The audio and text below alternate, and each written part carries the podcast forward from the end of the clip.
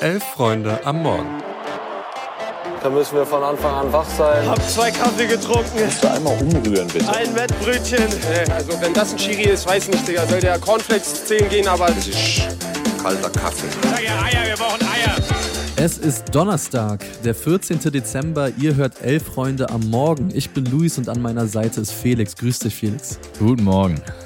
Wir sprechen über den gestrigen Champions League Abend und blicken dabei vor allen Dingen auf den BVB und Eintracht Frankfurt. Wir sprechen nochmal über das Neueste in Sachen Martin Kind und haben News samt einer Trainerentlassung dabei. Also viel Spaß. Borussia Dortmund ist nämlich Gruppensieger. Der BVB spielt in einem rasanten Spiel 1 zu 1 gegen Paris. Karim Adeyemi brachte Dortmund gestern Abend in Front und der nach wie vor immer noch erst 17-jährige Varon sehr Emery glich aus. Und man muss sagen, wirklich quasi von Anpfiff weg war klar, das war nicht der Mauer-BVB aus dem Hinspiel in Paris und auch nicht der Mauer-BVB, den wir zuletzt in Leverkusen oder im Pokal in Stuttgart mal gesehen haben. Im Gegenteil, da war Spielfreude drin, da gab es Zug zum Tor, da war Mut im Passspiel, auch mal zulasten von einer mangelnden Konterabsicherung. Aber Felix, gestern Abend hat der BVB irgendwie einfach wieder richtig viel Spaß gemacht, fand ich. Ja, maximal. Man möchte ihnen ja wirklich einfach nur zurufen, spielt das doch bitte einfach jedes Mal so, wie an den mhm. letzten vier Spieltagen in dieser Gesamt, in dieser Champions League Gruppenphase eigentlich mal ausgeklammert, die ersten beiden Spiele. Ja. Und ich will nochmal da auf Niklas Füllkrug zu sprechen kommen. Der entwickelt sich irgendwie immer weiter in Richtung eines, Achtung, Big Game Players. Yo. Hat, hat bei der WM letztes Jahr ja eigentlich schon gezeigt, dass ihm Druck überhaupt nichts macht und war eigentlich auch der Einzige beim BVB, der in den letzten Wochen seine Leistung immer gebracht hat. Insbesondere die beiden Vorlagen gegen Leverkusen schon so stark und jetzt gegen PSG mhm. im Strafraum so ruhig zu bleiben. Boah, das ist schon eine richtig gute Qualität, die ich gefühlt von ihm noch nicht so gesehen habe in der Häufigkeit in den letzten Jahren. Dazu kommt die Qualität mit dem hohen Ball, die erste Abwehrkette direkt zu überspielen, weil so wie er legt ja dir, glaube ich, keiner gerade die Bälle per Kopf ab. Ja, voll. Und die, diese Diskrepanz zwischen den letzten Auftritten in Europa und denen in der Bundesliga, die ist wirklich die ist frappierend, die tritt auch immer wieder auf, man weiß gar nicht mehr, was man dazu sagen soll und deshalb hier der exklusive Elf Freunde am Morgen-Deal, Borussia holt die Champions League, versinkt dafür in der Liga, aber im Abstiegskampf. Wer sagt nein? Ihr könnt ja mal Bescheid sagen, Borussen da draußen, würde mich interessieren. Einfach mit dem Code Füllkuck15 einlösen und los geht's. So ist das, so ist das. Äh, mich hat übrigens auch Karim Adeyemi wirklich beeindruckt, nicht nur wegen dem Tor, auch der scheint irgendwie so ein Big Player gehen zu haben, der hat ja die Vorlage in Newcastle gehabt, hat ein Tor in Mailand geschossen, jetzt ein Tor gemacht gegen PSG.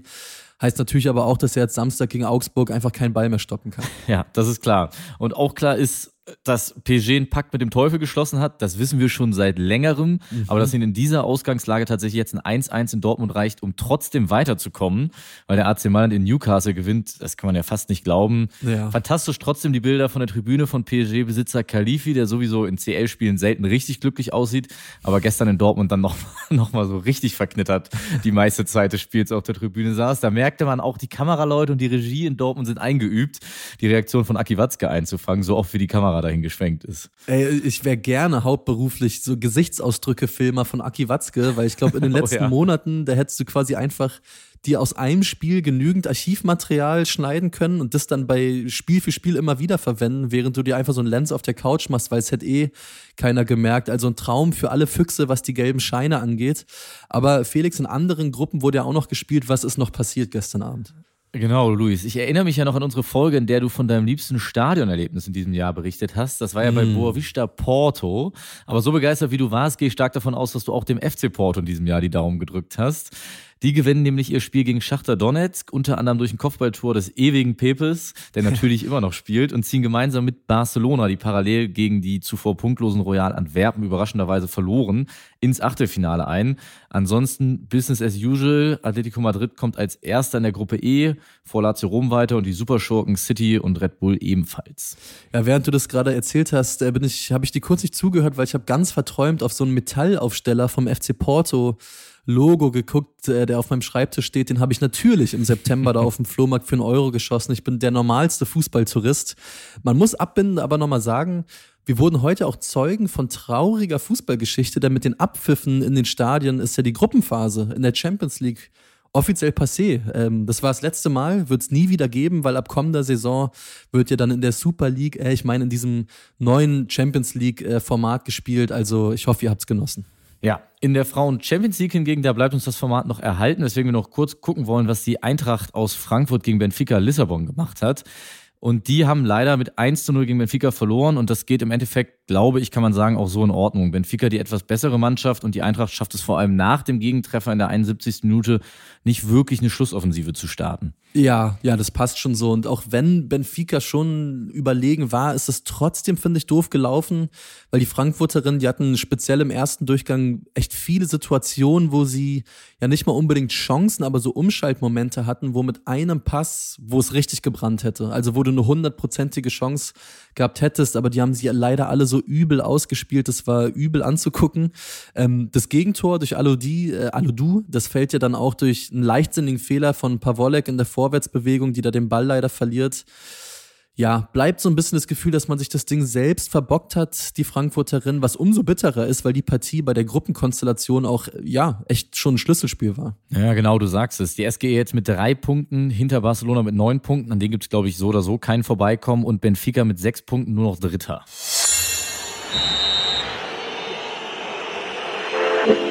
Auch am gestrigen Mittwoch wollte Martin Kind weiter nicht mit der Sprache rausrücken und die Öffentlichkeit sowie den 96 e.V. über sein Abstimmungsverhalten bei der DFL-Versammlung vom Montag informieren. Auf den Beschluss der DFL-Versammlung soll das aber keinen Einfluss haben.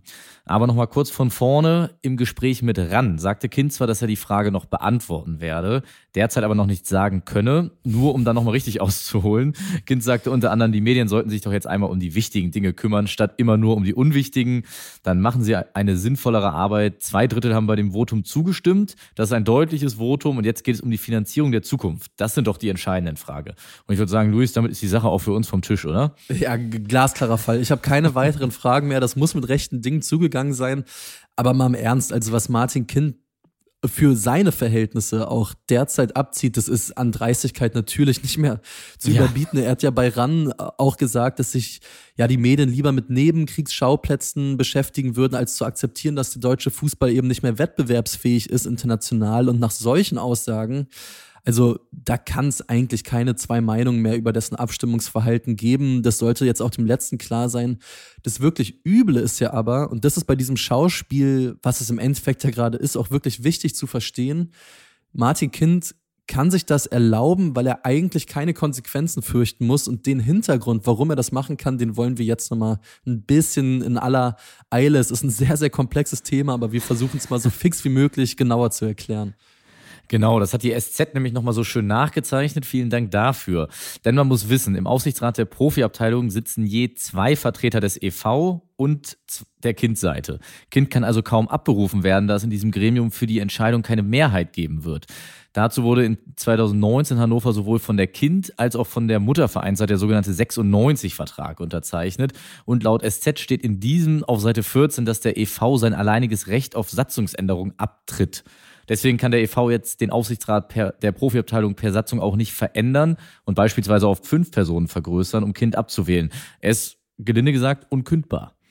Genau, und das hat mit 50 plus 1 äh, natürlich genauso viel zu tun wie Alemannia Aachen mit der Champions League, aber die SZ, die hat das Drama dementsprechend auch ganz gut zusammengefasst. Die hat nämlich geschrieben, welcher Geschäftsführer hört schon auf eine unliebsame Weisung, also die Weisung gegen diesen DF oder Nein zu stimmen bei der DFL-Entscheidung, wenn er gar nicht entlassen werden kann. Die DFL kann dem Mutterverein selbstverständlich weiterhin den gut gemeinten Tipp geben, er sollte einfach von seinem Weisungsrecht Gebrauch machen, aber das ist dann in etwa so, als würde die Bundesinnenministerin Innenministerien einen Polizisten ohne Helm, Gummiknüppel und Pferd mit dem Auftrag losschicken, eine nicht angemeldete Demonstration grimmiger Cowboys aufzulösen. Kann man schon machen, aber dann wird halt gelacht, dass sich die Lassos bieten. Tja, und derweil mehren sich die Anzeichen, dass das Rätsel um Kinds Abstimmung den Deal nicht zum Kollaps bringen wird. Mehrere Juristen bestätigten das am Mittwoch in diversen Medien auf Nachfrage und auch die DFL bekräftigte nochmal selbst, dass der Beschluss rechtmäßig gefasst worden sei. Ein möglicher Verstoß von Kind gegen die Weisung sei eben Sache des Vereins und hätte darauf keinen Einfluss. Ja, also von Kinds Seite natürlich irgendwie gut gespielt. Der hält seine Entscheidung so lange wie er kann hinterm Berg, weil er weiß, ey, was soll passieren? Der Verein kann mir gar nichts, aber unmoralisch, link und vor allen Dingen natürlich vorbei an Mitgliedern, Faninteressen ist das natürlich trotzdem. So, dann kommen wir mal noch zu unseren News und wir beginnen oben an der Ostsee, weil Alois Schwarz, der ist nicht mehr Trainer bei Hansa Rostock. Hansa hat zuletzt aus acht Spielen nur noch einen Sieg geholt, ist damit auf Platz 16 abgerutscht und jetzt hat der Verein reagiert. Vorerst übernimmt der Nachwuchsleiter Uwe Speidel interimistisch das Cheftraineramt.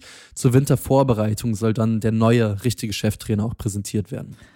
Der DFB fordert für das Abbrennen von Pyrotechnik der Fans eine mögliche Rekordstrafe von 595.000 Euro vom ersten FC Köln. Die Strafe basiert auf den Pyroaktionen beim Derby gegen Mönchengladbach. Der Club hat bereits angekündigt, das Urteil so nicht akzeptieren zu wollen. Stattdessen werde er beim DFB-Kontrollausschuss beantragen, die Strafe signifikant zu reduzieren. Steffen Baumgart hat damals also gar nicht so falsch getippt, als er nach dem Spiel scherzhaft meinte, es wäre so viel Pyro abgefackelt worden. Das käme dem finanziellen Aufwand für einen neuen Stürmer wir gleich. Naja, nur dass sich der FC den derzeit wohl so oder so nicht leisten könnte. Auf X bzw. Twitter geisterte nun schon die Frage rum, im Anbetracht der Tatsache, dass man für Steffen Tigges damals 1,5 Millionen ausgegeben hat, ob man nicht einfach noch zwei weitere Male so zünden sollte. Da hätte man vielleicht mehr Spaß in der aktuellen Saison. Und wo ich eben schon von einem Traumjob äh, gesprochen habe, wäre jetzt nicht mein Traumjob, aber es, auf äh, X oder Twitter, wie du auch gerade meintest, gibt es ja auch diese Tabelle, wo dann steht, äh, für welches Vergehen es quasi wie viel Strafen gibt. Und da muss es ja, ja. wirklich Leute geben, die sich das angucken und jede einzelne Fackel zählen und sagen, ah, nochmal 3000 Euro, nochmal 5000 Euro. und das äh, stelle ich mir auch wild vor. Aber sei es drum, kurzer Hinweis, auch heute am Donnerstag wird natürlich Fußball gespielt. Die Frauen der Bayern, die empfangen um 18.45 Uhr Ajax in der Champions League. Außerdem sind, ihr kennt es vom Donnerstag, Freiburg, Leverkusen und Frankfurt wieder in der Europa- bzw. Conference League gefordert. Da geht es vor allem beim SC noch um ein bisschen was, weil der kann ab 21 Uhr im direkten Duell mit West Ham noch den Gruppensieg klar machen. In dem Sinne würde ich sagen, viel Spaß vor allen Dingen mit dem Themenfrühstück später, 11.45 Uhr, wie immer hier im Feed. Und ansonsten viel Spaß mit dem Tag, genießt den Fußball und Felix, wir hören uns. Macht's gut, kommt gut rein. Ciao, ciao.